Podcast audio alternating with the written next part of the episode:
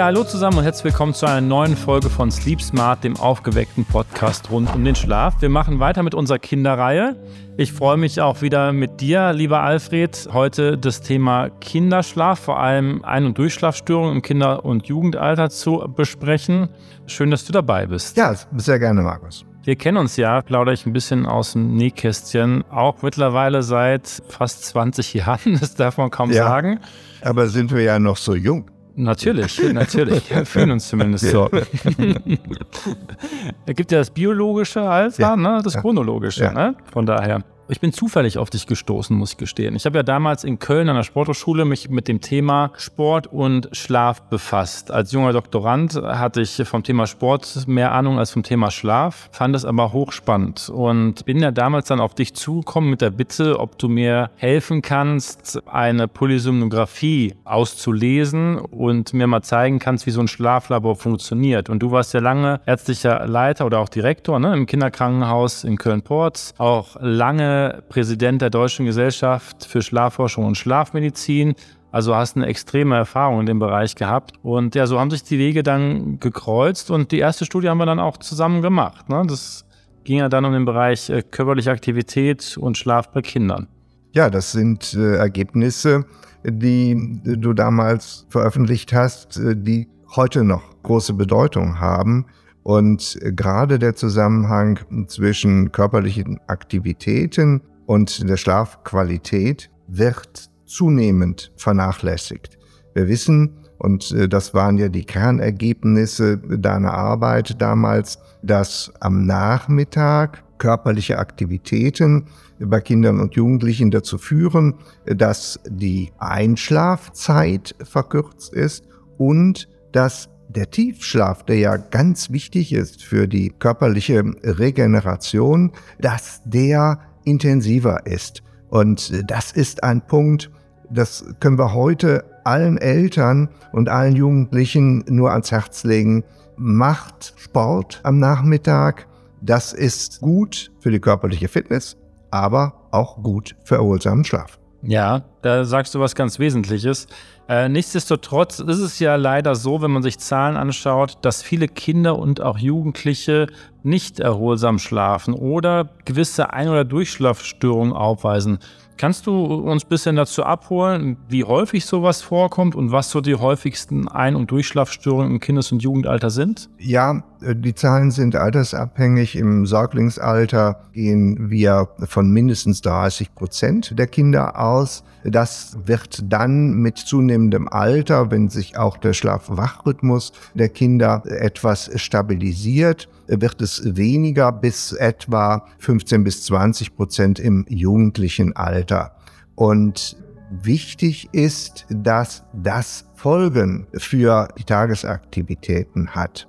Kinder, die und auch Jugendliche, die schlecht schlafen, haben am folgenden Tag nachgewiesenermaßen Leistungsdefizite, Konzentrations- und Aufmerksamkeitsstörungen und sind auch von der Stimmung her gedrückt, also Depressionssymptomatik oder auch Angststörungen infolge von Schlafstörungen sind nichts Ungewöhnliches.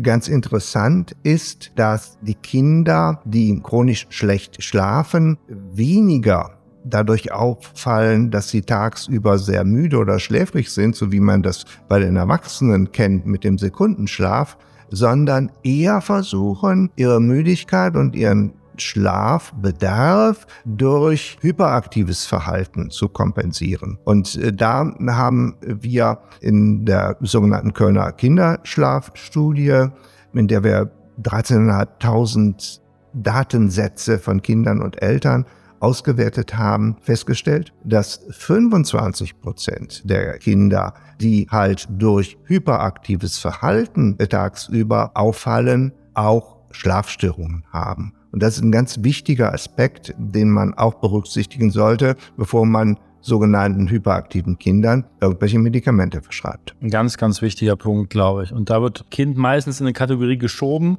Häufig werden aber nicht die Rahmenbedingungen beachtet, wie es vielleicht zu diesem hyperaktiven Verhalten kommt. Und ich glaube, das ist ein ganz wichtiger Punkt, den du genannt hast, dass sich Schlafentzug oder Schlafstörungen bei Kindern anders äußern als bei Erwachsenen. Ja? Dass sie nicht träge und müde sind, sondern eher hyperaktives Verhalten zeigen. Und da muss man vielleicht manchmal genauer hinschauen. Absolut. Und bei jedem Kind, was unter der Diagnose ADHS in die Praxis kommt, sollte primär mal danach geforscht werden, wie schläft das Kind. Und da kann man schon vieles verbessern, ohne weitere Maßnahmen einleiten zu müssen. Du hast jetzt gesagt, ungefähr 20 bis 30 Prozent der Kinder sind betroffen. Das ist ja nicht wenig. Ne? Also jedes dritte bis fünfte Kind hat dieses Problem. Was sind denn so aus deiner Erfahrung die häufigsten Probleme beim kindlichen Schlaf oder auch beim Schlaf von Jugendlichen? Sind es die Faktoren, dass sie zu spät ins Bett gehen, dass sie vielleicht zu lange brauchen, um einzuschlafen, dass sie nachts aufwachen, dass sie zu früh geweckt werden oder gibt es sogar noch andere Dinge, die damit einfließen? Wie würdest du das einschätzen? Ja, fangen wir mal im frühen Säuglingsalter an. Da ist es ganz entscheidend, einen stabilen Schlafwachrhythmus zu bahnen. Das folgt bevor die Lichteinwirkungen auf den Tag-Nacht-Rhythmus sich auswirken äh, über sogenannte soziale Faktoren und der wichtigste soziale Faktor ist das Stillen. Also sollte man sich darum bemühen, Stillzeiten und Schlafenszeiten zu koordinieren. Ein gesundes Neugeborenes braucht in den ersten Wochen etwa alle vier Stunden eine Stillmahlzeit und die kann dann gut gefeucht werden von einer Schlafperiode. Wenn jetzt zu häufig gestillt wird. Äh, viele Mütter denken, wenn dann Kind zwei Stunden geschlafen hat und äh, reagiert kurz, es hat Hunger und ich muss es wieder an die Brust legen, dann führt das dazu, dass sich der Rhythmus nicht stabilisiert. Auch der Organismus braucht diese vier Stunden, um zu verdauen. Sonst äh, wird halt immer mehr Nahrung angeboten und wir sehen vermehrt Probleme wie zum Beispiel die Dreimonatskoliken, weil einfach das Magen-Darm-System überfordert ist. Also, wenn das Kind relativ kurz nach einer Stillmahlzeit wieder aufwacht und vielleicht kurz aufschreit, erstmal ein, zwei Minuten warten, ob es sich nicht von alleine wieder beruhigt und dann weiter schläft. Der feste Rhythmus ist ganz wichtig und wir wissen, wenn der nicht gebahnt ist, ist das Risiko für Schlafstörungen, Ein- und Durchschlafstörungen auch in den nächsten Jahren erhöht. Deshalb ist das so entscheidend, da ein Augenmerk drauf zu richten. Der zweite Punkt ist die Reizeinwirkung, die in den letzten Jahren ja immer intensiver wird. Das gilt schon für Säuglinge, das gilt insbesondere für Kinder und noch mehr für Jugendliche, die dann insbesondere mit digitalen Medien beschäftigt sind. Es gibt zwei Probleme, die da zu berücksichtigen sind. Zum einen das blaue Bildschirmlicht. Blaues Licht blockiert die Produktion unseres sogenannten Schlafhormons Melatonin. Und diese Blockade hält auch immer etwa 15 Minuten an. Das heißt also, wenn ein Jugendlicher oder eine Jugendliche in der Nacht zehnmal, was nicht ungewöhnlich ist, nochmal aufs Smartphone schaut, ob äh, noch irgendeine Meldung gekommen ist, dann führt das immer wieder zur Verzögerung der Melatoninausschüttung und verlängert damit auch die Zeit, bis die Betreffenden wieder einschlafen können. Und der zweite Faktor ist die Erregungsschwelle, die durch die Beschäftigung mit digitalen Medien erhöht ist. Wenn ich jetzt warte, eigentlich müsste der oder diejenige mir noch eine WhatsApp schicken, dann kann ich mich nicht entspannen. Dann äh, bin ich darauf fokussiert, kommt jetzt was oder kommt nichts. Und äh, das macht sich dann auch auf den Schlafverlauf bemerkbar. Der dritte Punkt ist noch ganz wichtig im jugendlichen Alter, weil wir jetzt so viel Negatives erwähnt haben, äh, was sich dann störend auf den Schlaf auswirkt. Das ist die Verschiebung unserer biologischen Rhythmen. Wir haben ja alle einen genetisch festgelegten biologischen Rhythmus. An der einen Ende sind äh, die Frühtypen, die morgens schon sehr munter sind und dafür abends früh müde werden. Und am anderen Ende sind die Spättypen bis zu den extremen Spättypen, die erst um äh, Mitternacht äh, so müde werden, dass sie auch schlafen können und dafür morgens ein paar Stunden länger Schlaf bräuchten.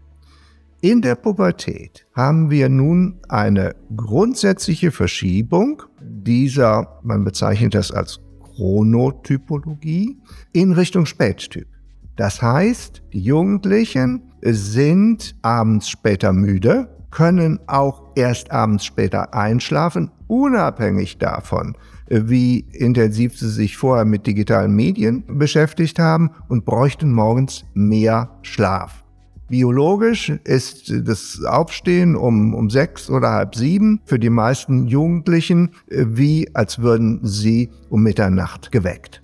Und das beeinträchtigt natürlich auch die schulische Leistungsfähigkeit. Und deshalb plädieren wir als Schlafmediziner und auch die Chronobiologen dafür, bei Jugendlichen muss die Schule später anfangen, damit sie auch hinreichend ausgeschlafen sind. Ganz, ganz wichtiger Punkt, den du da auch ansprichst. Und das ist, glaube ich, auch vielen gar nicht bewusst. Ne? Man neigt immer dazu, den Schlaf im Laufe des Lebens gleich zu behandeln, so bei Kleinkindern als auch bei Jugendlichen und vielleicht auch Effekte von Schlafmangel anders zu deuten. Man muss, glaube ich, verstehen, und das ist natürlich dann auch eine Sache der Ausbildung vielleicht der unserer Gesellschaft in diesem Bereich, dass sich im Kindes- und Jugendalter gewisse Dinge anders in Bezug auf Schlaf, Wachrhythmus und auch die Ausprägung von Schlafentzug ähm, entwickeln. Ne? Also, wie wir gerade schon von dir gehört haben, bei Jugendlichen dann Verständnis bringen, warum sie vielleicht morgens schlecht aus dem Bett kommen. Das sind biologische Entwicklungen, die äh, Jugendlichen durchmachen, die dazu führen, dass das Gehirn vielleicht anders funktioniert,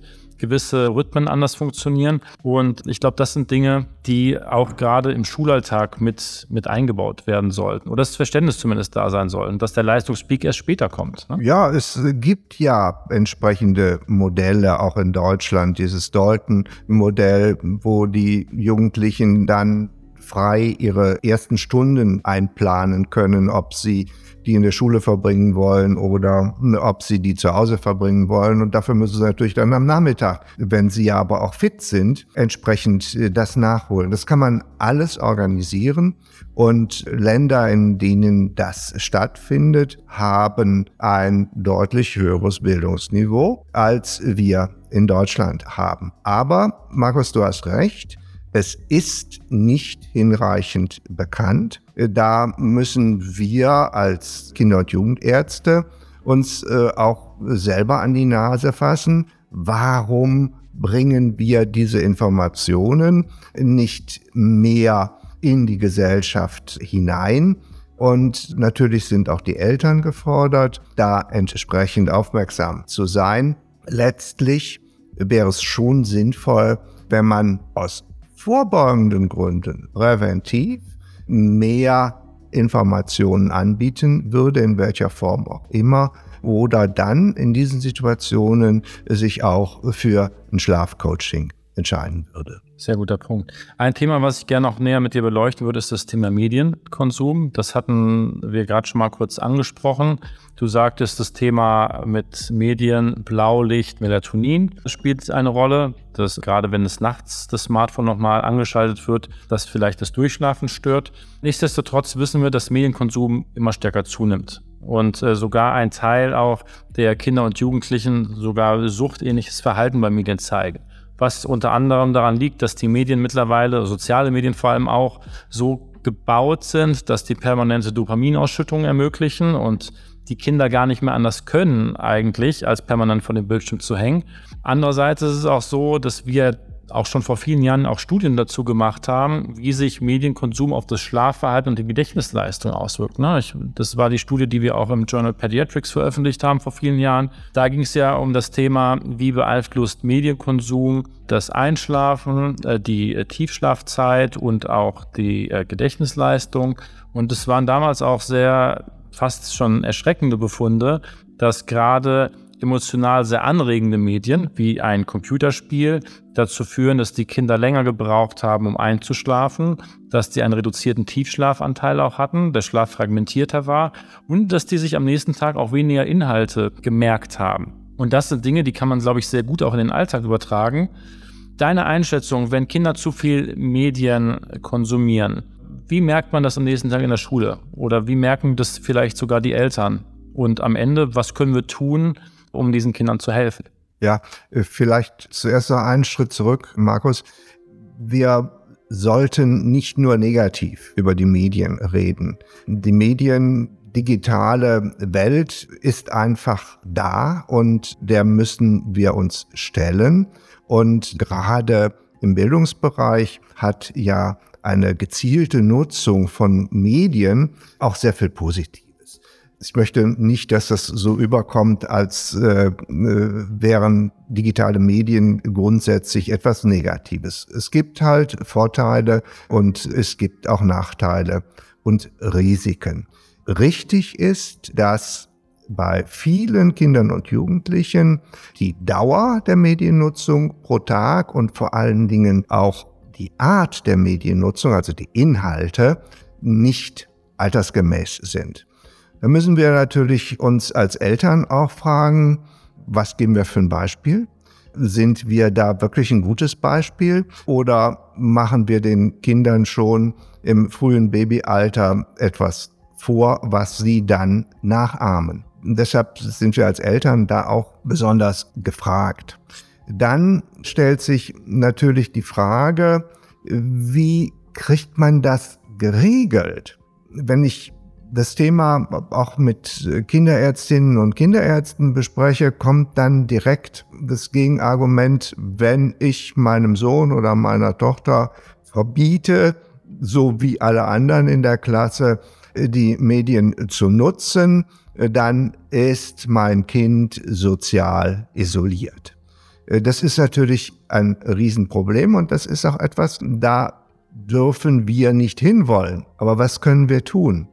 Wichtig ist, gerade in der Kindheit und im frühen jugendlichen Alter, das ist ja die Zeit, in der die Eltern noch den Haupteinfluss auf die Erziehung der Kinder haben. Ab 11, 12 kehrt sich das um. Da hat die Peer Group, also der Freundeskreis, einen größeren Einfluss auf das Verhalten der Jugendlichen als die Eltern. Also vor diesem Alter, dass man sich wirklich zusammensetzt, auch mit den Eltern aus dem Freundeskreis und fest vereinbart, zu welchen Zeiten eine Pause in der digitalen Mediennutzung stattfindet. Und das sollte wirklich unbedingt in der Zeit vor dem Schlafengehen sein, damit die Kinder und Jugendlichen sich da auch entsprechend entspannen können, bis zum Morgen, wenn sie aufgeweckt werden müssen oder im Idealfall selber aufwachen. Das ist ein Schritt, den kann man positiv umsetzen. Ich stimme dir da auch voll bei. Die Medien sind nicht auszuschließen. Ich kriege das ja bei meinen Kindern mit. Gerade mein Sohn, der ist sehr medienaffin. Es ist wirklich ein Thema mittlerweile auch der sozialen Zusammengehörigkeit. Ne? Mittlerweile werden auch viele Online-Spiele zusammengespielt. Es wird viel über Chats kommuniziert. Das ist Teil der heutigen Generation, nicht wegzudenken. Aber nichtsdestotrotz ist, glaube ich, die Kontrolle, wann und wie lange und was auch vor allem gespielt oder konsumiert wird, echt entscheidend. Und wir haben damals auch schon festgestellt, dass wirklich die Art der Medien und der Inhalt der Medien eine ganz, ganz wichtige Rolle spielt, weil wir wissen, dass je emotional, ich sag mal, aufwühlender ein Medieninhalt ist, desto stärker ähm, werden auch andere Sachen getriggert. Dopaminausschüttung wird mehr getriggert, Freisetzung von Stresshormonen wird getriggert. Und da ist es, glaube ich, auch wichtig, Kindern zumindest eine gewisse Guidance zu geben, welche Medieninhalte sie konsumieren sollen. Was du gesagt hast und was ich sehr wichtig finde, ist auch, dass irgendwann die elterliche Kontrolle so ein bisschen wegfällt, weil die Kinder mehr mit ihrem Freundeskreis machen.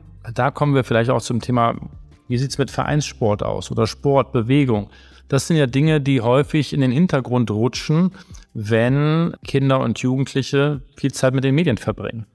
Ja, wir müssen zu einem vernünftigen Gleichgewicht kommen zwischen digitalen und analogen Aktivitäten. Und zu den analogen Aktivitäten gehört natürlich der Sport im Verein dazu, der nicht nur viele körperlichen positiven Folgen hat, was die Fitness angeht, der auch den Schlafwachrhythmus positiv prägt, das Schlafverhalten verbessert, der aber auch eine ganz wichtige soziale Komponente hat. Das Miteinander im Verein, der Austausch und auch die Erfahrung von Grenzen, die man akzeptieren muss.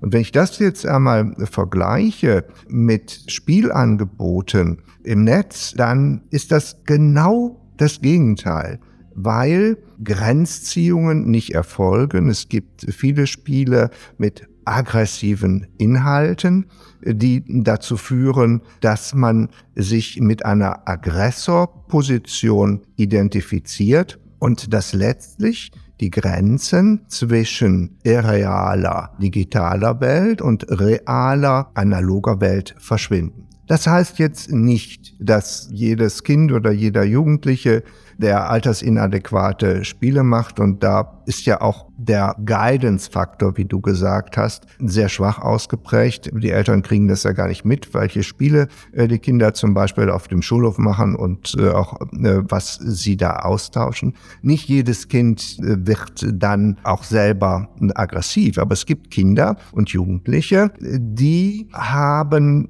da ein größeres Risiko, also insbesondere Kinder und Jugendliche mit psychischen Problemen, die sind da mehr gefährdet. Und das ist ein Punkt, den müssen wir auch gesellschaftlich durchaus im Blick behalten. Ja, ganz wichtiger Punkt. Ich habe mir ja lange Schlaf auf neuronaler und molekularer Ebene auch angeschaut. Ne? Und ich glaube, das ist das Interessante, was man auch hier sieht zwischen Medien und körperlicher Aktivität, dass es sehr konträre Effekte auch auf gewisse neuronale Mechanismen hat. Ne? Medienkonsum und das ist auch dann der negative Effekte auf Ein- und Durchschlaffaktoren dann sich äh, auswirkt hat ja eher was mit Stressoren zu tun. Ne? Ich, ich, stimuliere mein Gehirn permanent ne? durch gewisse Transmitterausschüttung, durch gewisse Reize, die ich visuell aufnehme, die ich äh, über gewisse Geräusche aufnehme. Äh, das Thema Blaulicht spielt wieder eine Rolle. All diese Dinge, die stimulieren mein Gehirn permanent. Und es fällt dem der Person dann schwer, von, ich sag mal, 100 auf 0 runterzufahren, um dann auch beruhigenden Schlaf zu finden. Körperliche Aktivität hat genau gegenteilige Effekte am Ende. Es sei denn, die ist vielleicht zu intensiv, zu kurz vor dem zu Bett gehen. Da wissen wir ja auch mittlerweile, dass es dann eher auch einen stimulierenden Effekt haben kann und das Einschlafen auch stören kann. Nichtsdestotrotz durch körperliche Aktivität, regelmäßigen Sport, haben wir ja sehr positive Effekte auf den Gehirnstoffwechsel. Ne? Der Schlafdruck baut sich auf, wenn wir Sport treiben. Bedeutet auch auf molekularer Ebene Adenosin, ein Abbauprodukt von unserem Energieträger ATP, wird gebildet, was uns müde macht. Und Stress wird reduziert, Cortisol wird abgebaut. Das sind alles eher dann schlaffördernde und entspannungsfördernde Effekte, glaube ich, die auch regelmäßige körperliche Aktivität mit sich bringt. Und man darf, glaube ich, im Kindes- und Jugendalter auch nicht vergessen, gerade auch regelmäßiger Sport führt ja auch sehr oder trägt stark dazu bei, dass das Gehirn besser entwickelt. Ne? Wachstumsfaktoren werden freigesetzt, die Gehirndurchblutung, die Versorgung mit Sauerstoff wird optimiert. Also das sind ja auch Dinge, die im kindlichen Alter sehr wichtig sind, um das Gehirn gesund auszuprägen. Ja, die Beispiele, die du auch nennst, zeigen, wie einfach es ist, im Grunde präventiv etwas Positives zu bahnen in ganz vielfältigen Bereichen des Lebens, aber in Bereichen, die für die gesunde Entwicklung von Kindern und Jugendlichen essentiell sind. Man muss es so umsetzen. So ist es. Und vielleicht abschließend jetzt eine Empfehlung von dir an Eltern, die vielleicht merken, dass ihr Kind in der Schule unkonzentriert ist, die vielleicht auch merken, dass es hyperaktiv ist. Was würdest du empfehlen? Wie sollte man bei Kindern den Abendrhythmus gestalten und welche Leitlinien vielleicht vorgeben, um das Schlafverhalten zu verbessern? Also zunächst einmal wäre es wichtig zu dokumentieren, wie ist das Tagesverhalten und wie ist das Schlafverhalten. Da gibt es Vordrucke, die findet man auch im Netz zu sogenannten Schlafwachprotokollen. Dann kann man sich ein ganz gutes Bild machen und äh, findet dann auch schnell heraus, wo eventuell kritische Punkte sind. Und darauf kann man reagieren. Grundsätzlich muss man sagen, Entspannung vor dem Einschlafen. Und da sollten wirklich äh, die digitalen Medien ausgeschaltet sein, die letzte Stunde vor dem Schlafengehen. Lieber noch in ein Buch schauen. Untersuchungen haben ergeben, dass sechs Minuten Lesen am Abend zu einer Stressreduktion von 66 Prozent führt. Ganz spannend. Ähm, da können wir viel Positives erreichen und dann bitte Medienkarenz in der Nacht. Das Schlafzimmer sollte kühl sein, 18 Grad, es sollte dunkel sein. Ähm, es äh, sollten keine Geräuschbelästigungen sein, so dass man dann auch die besten Voraussetzungen für erholsamen Schlaf hat. Lieber Alfred, vielen lieben Dank. Ich glaube, das waren ganz wichtige Inhalte, die wir diskutiert haben. Gerne. Ähm, das ist ein wichtiges Thema. Ich freue mich auf die anderen Themen mit dir und ähm, schalt gern wieder ein, wenn wir das Thema gesunder Kinderschlaf und andere Störungen weiter besprechen. Bis bald.